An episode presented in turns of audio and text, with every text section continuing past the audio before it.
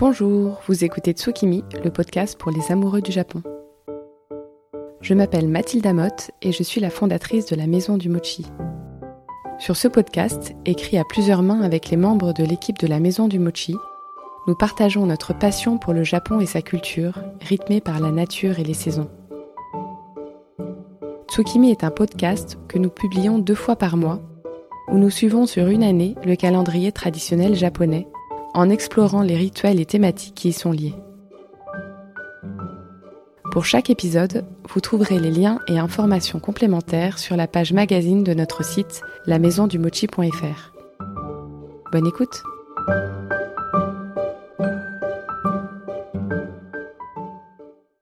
Bonjour et bienvenue dans ce 19e épisode de Tsukimi dédié au mois de juillet. Pendant cet épisode, nous allons parler de la chaleur qui s'installe, nous allons aussi parler des plantes de saison et de la médecine traditionnelle du Japon appelée Kampo. Nous allons aussi évoquer la spiritualité japonaise, ainsi que la multitude de festivals appelés Matsuri, qui se déroulent à partir de la mi-juillet, une fois qu'a sonné la fin de Tsuyu, la saison des pluies. Enfin, je vais vous raconter la légende à l'origine de Tanabata, la fête des étoiles que l'on célèbre le 7 juillet. Tsukimi, épisode 19 spécial juillet, c'est parti. Le mois de juillet dans le Kyureki est placé sous le signe de la chaleur. On en parle à deux reprises dans la 11e et la 12e Seki réciproquement appelées petite et grande chaleur.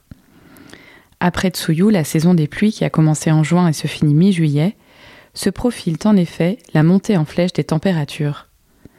Qui a été au Japon à cette période se rappelle forcément de l'impression paradoxale de rentrer dans un four en sortant d'un magasin climatisé. Dans les grandes villes à cette période, on ne voit plus grand monde dans les rues. Comme dans une fourmilière géante, c'est dans les galeries souterraines et les centres commerciaux climatisés que la vie continue. Sous le sol, on prend le métro, on déjeune, on fait du shopping, on va chez le médecin, à la pharmacie. Ce n'est pas comme à Paris avec son métro et ses couloirs étroits à la propreté douteuse. À Tokyo, le sous-sol est parcouru de rues souterraines larges et propres qui communiquent entre elles et permettent de prendre le métro, mais aussi de se rendre directement dans son entreprise, de faire ses courses, d'accéder aux centres commerciaux, etc. La chaleur annoncée par le Kyoreki va s'installer en juillet et va perdurer pendant tout le mois d'août et jusqu'à septembre.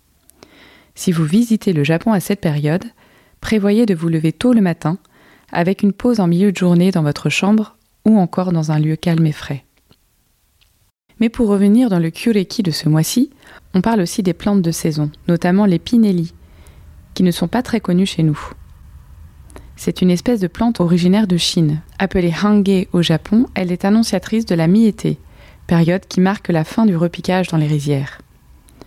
Appartenant à la famille des arums, elle présente une fleur en forme d'entonnoir, ce qui en fait une coupelle naturelle comme le suggère son autre nom, Karasubishaku, qui signifie louche des corbeaux. Je reprends ces informations du compte Instagram de Gabi Koyomi, que je vous recommande absolument si les Kyureki vous intéressent. Pour chaque micro-saison, Gabi crée un collage qu'elle accompagne d'explications passionnantes sur la culture japonaise. Je vous mettrai le lien vers sa page sur l'article dédié à cet épisode. Mais revenons à notre hange. Outre de servir de louche au corbeau, elle est aussi utilisée à des fins curatives dans la médecine Kampo, la médecine traditionnelle japonaise. Elle y est prescrite notamment comme décongestionnant des voies respiratoires et comme carminatif pour aider à la digestion. Le Kampo, la médecine traditionnelle japonaise, a des racines qui remontent à la dynastie des Han, qui a régné sur la Chine du IIIe siècle avant Jésus-Christ au IIIe siècle après Jésus-Christ.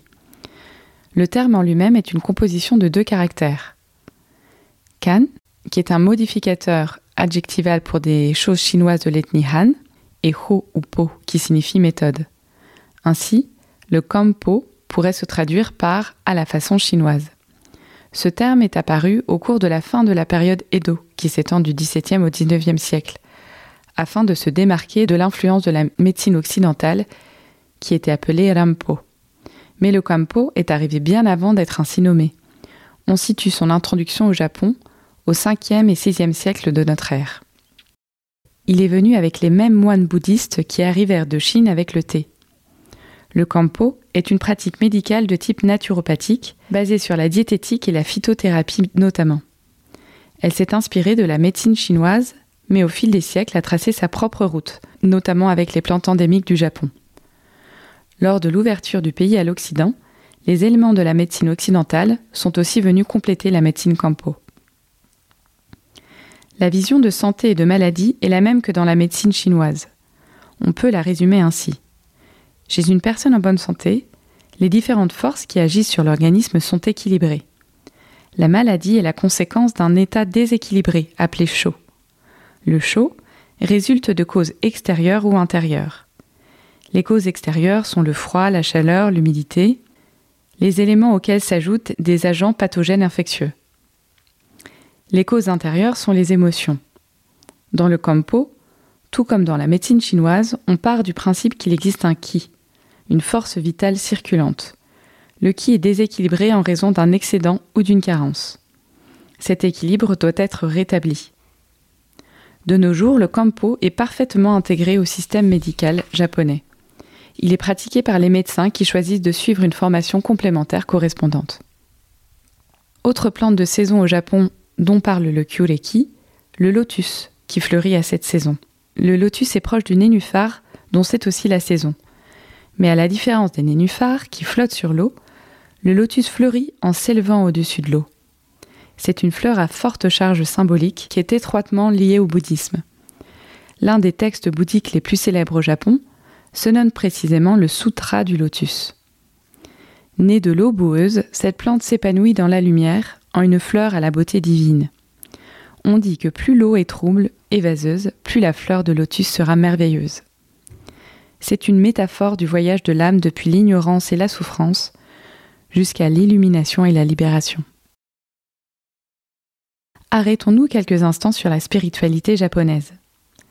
Ce qui est surprenant par rapport à la plupart des autres cultures, c'est que la religion au Japon n'est pas affaire d'exclusivité. On dit souvent qu'on est shinto, qu'on se marie chrétien et qu'on meurt bouddhiste. Personnellement, j'ai adoré découvrir cette liberté spirituelle à la japonaise. Cette légèreté, qui est bien éloignée de la manière dont normalement on pratique une religion. Le shintoïsme, le christianisme, le bouddhisme cohabitent et se conjuguent avec une incroyable souplesse, très loin des a priori de raideur que l'on attribue aux Japonais.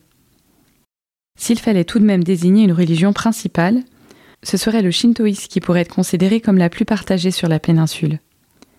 Shinto signifie littéralement la voix des dieux. C'est une religion polythéiste composée d'un panthéon de divinités, notamment Izanami et Izanagi, le couple fondateur, dont nous avons déjà parlé dans la légende de l'épisode 7, dédié au mois de janvier. Le shintoïsme est également une religion animiste, qui voit dans la nature et les phénomènes naturels des divinités appelées kami. Le film d'animation Totoro des studios Ghibli, que vous connaissez certainement, s'inspire de cette vision du monde où la nature est sacrée et peuplée d'êtres magiques et secrets qui ne sont pas visibles par tous. Juillet au Japon, c'est aussi le mois des festivals que l'on appelle Matsuri. À partir de la fin de Tsuyu, à la mi-juillet, le pays tout entier se met à fêter l'été. Ainsi, de mi-juillet à début septembre, les Japonais revêtent leur yukata coloré et dansent par groupes dans de longs cortèges. Le yukata, littéralement vêtement de bain, est un kimono léger porté en été à la fois par les hommes et par les femmes. Autrefois, c'était uniquement un vêtement d'intérieur, que l'on enfilait à la sortie du bain et qui pouvait servir de pyjama. Sa matière très légère en fait aujourd'hui un élément central de la garde-robe de l'été. D'autant que de vêtements has au milieu du XXe siècle, suite à l'occidentalisation du Japon, il est redevenu à la mode aujourd'hui. Ce regain d'intérêt pour le yukata et le kimono auprès des Japonais va de pair avec l'intérêt grandissant dans le monde pour la culture traditionnelle japonaise. Il faut d'ailleurs savoir que porter un yukata, ou même un, kimono quand on est un gaijin, un étranger, n'est absolument pas mal vu par les Japonais, au contraire. Excepté évidemment si vous faites l'andouille avec, le porter peut être perçu comme une marque de considération. À Kyoto, des réductions sont même proposées aux porteurs de yukata par des compagnies de taxi ou encore des parcs d'attractions. Je vous mettrai un lien vers un article de Japan Experience sur le sujet. Devant l'enthousiasme pour cette tenue traditionnelle, des boutiques de location se sont multipliées dans les capitales, comme dans les plus petites villes touristiques à l'exemple de Kamakura ou de Kanazawa près de Tokyo. Pour louer un yukata, il faut compter entre 3000 et 5000 yens, soit entre 20 et 35 euros. On propose aussi l'option habillage, c'est-à-dire que l'on vous montre comment vous en vêtir. Une fois vêtu d'un yukata, vous voilà prêt à vous lancer dans la saison des matsuri. Parmi les matsuri les plus prisés de cette saison, il y a le Tenjin Matsuri, qui se déroule à Osaka les 24 et 25 juillet. On l'organise en hommage à Sugawara Michizane, la divinité japonaise des lettres et des études. Il prend la forme d'une somptueuse procession navale sur la grande rivière Okawa. Les festivités débutent le 24 juillet par une cérémonie au sanctuaire Tenmangu, où sont exposés des sanctuaires portatifs appelés Mikoshi, qui seront acheminés à pied jusqu'à la rivière et embarqués le lendemain à bord des bateaux. À la nuit tombée, ces grandes barques propulsées par des dizaines de rameurs qui s'exécutent au rythme de la voix des éclaireurs s'illuminent de lampions, tandis qu'un impressionnant feu d'artifice vient parachever le tableau. Il n'y a pas à dire, le Japon est le paradis du spectacle. En parlant des nuits japonaises, il y en a une qui est incontournable, celle du 7 juillet que l'on célèbre sous le nom de Tanabata, la fête des étoiles. À son origine se trouve bien évidemment une légende, dont il existe différentes versions. En voici l'une d'elles.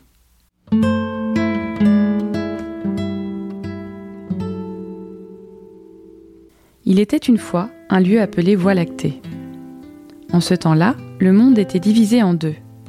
Le monde des humains était situé à l'ouest, quant à celui des dieux, il était à l'est. Et ils ne se rencontraient jamais. Dans le monde de l'ouest, vivait un beau jeune homme appelé Hikoboshi, qui travaillait comme bouvier. Dans le monde de l'Est vivaient deux sœurs déesses. La plus jeune, Orihime, était particulièrement belle et douée, comme tisserande. Un jour que Hikoboshi sortait ses vaches, il atteint l'est de la voie lactée. Les sœurs étaient en train de se baigner. Hikoboshi fut fasciné par la beauté de ses sœurs sans savoir qu'elles étaient des déesses, et plus particulièrement par la plus jeune. Orihime aperçut à son tour Hikoboshi et fut ébloui par sa force physique et son regard doux. Les deux jeunes gens tombèrent éperdument amoureux. Si amoureux qu'ils en oublièrent leurs tâches respectives. Les tapisseries de Orihime n'avançaient plus. Les vaches de Hikoboshi s'échappaient et semaient le désordre. Le père de Orihime se mit alors dans une colère noire et sépara les deux amants en dressant des frontières infranchissables le long de la rivière céleste. Devant le désespoir de sa fille, il leur accorda néanmoins le droit de se rencontrer une fois par an, le septième jour du septième mois, à condition qu'ensuite tous deux se remettent au travail. Depuis, le 7 juillet est le jour de leur retrouvaille et est fêté partout au Japon comme la fête des étoiles. Pour l'occasion, on accroche ses vœux écrits sur une bandelette de papier dans les branches des bambous. N'hésitez pas à accrocher le vôtre le soir du 7 juillet dans les branches de l'arbre de votre choix. On ne sait jamais, peut-être viendra-t-il à se réaliser. Mais voici le moment venu de vous parler de la recette de juillet. Pour accompagner les chaleurs annoncées par ce mois dans le Kyureki, que diriez-vous d'une bonne glace et plus particulièrement d'un mochi sundae? Ceux qui suivent la maison du mochi sur les réseaux ou qui viennent nous voir dans la boutique du 30 rue Legendre le connaissent déjà.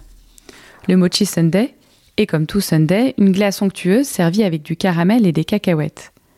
Mais à la maison du mochi, on y ajoute aussi de gros cubes de mochi bien moelleux, qui apportent un jeu de texture supplémentaire.